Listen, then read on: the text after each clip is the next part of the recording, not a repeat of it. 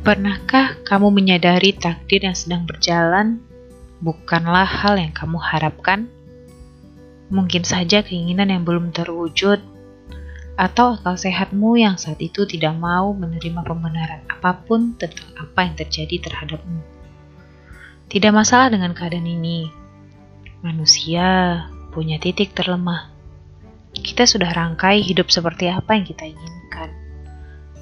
Hidup bahagia, dicintai, kaya raya, punya kedudukan, dan bisa pergi ke mana aja.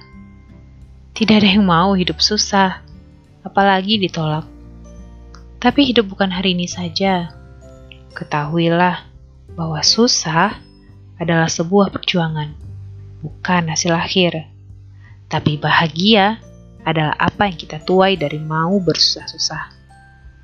Bahagia tidak datang begitu saja, ia dijemput dan diperjuangkan. Ketika disadari bahwa hidup sedang tidak baik-baik saja, artinya kita dalam proses menuju bahagia. Asalkan proses itu diikuti dengan sesungguhnya, dihadapi dengan ilmu pengetahuan, serta berusaha bagaimana melewati dalam waktu sesingkat-singkatnya.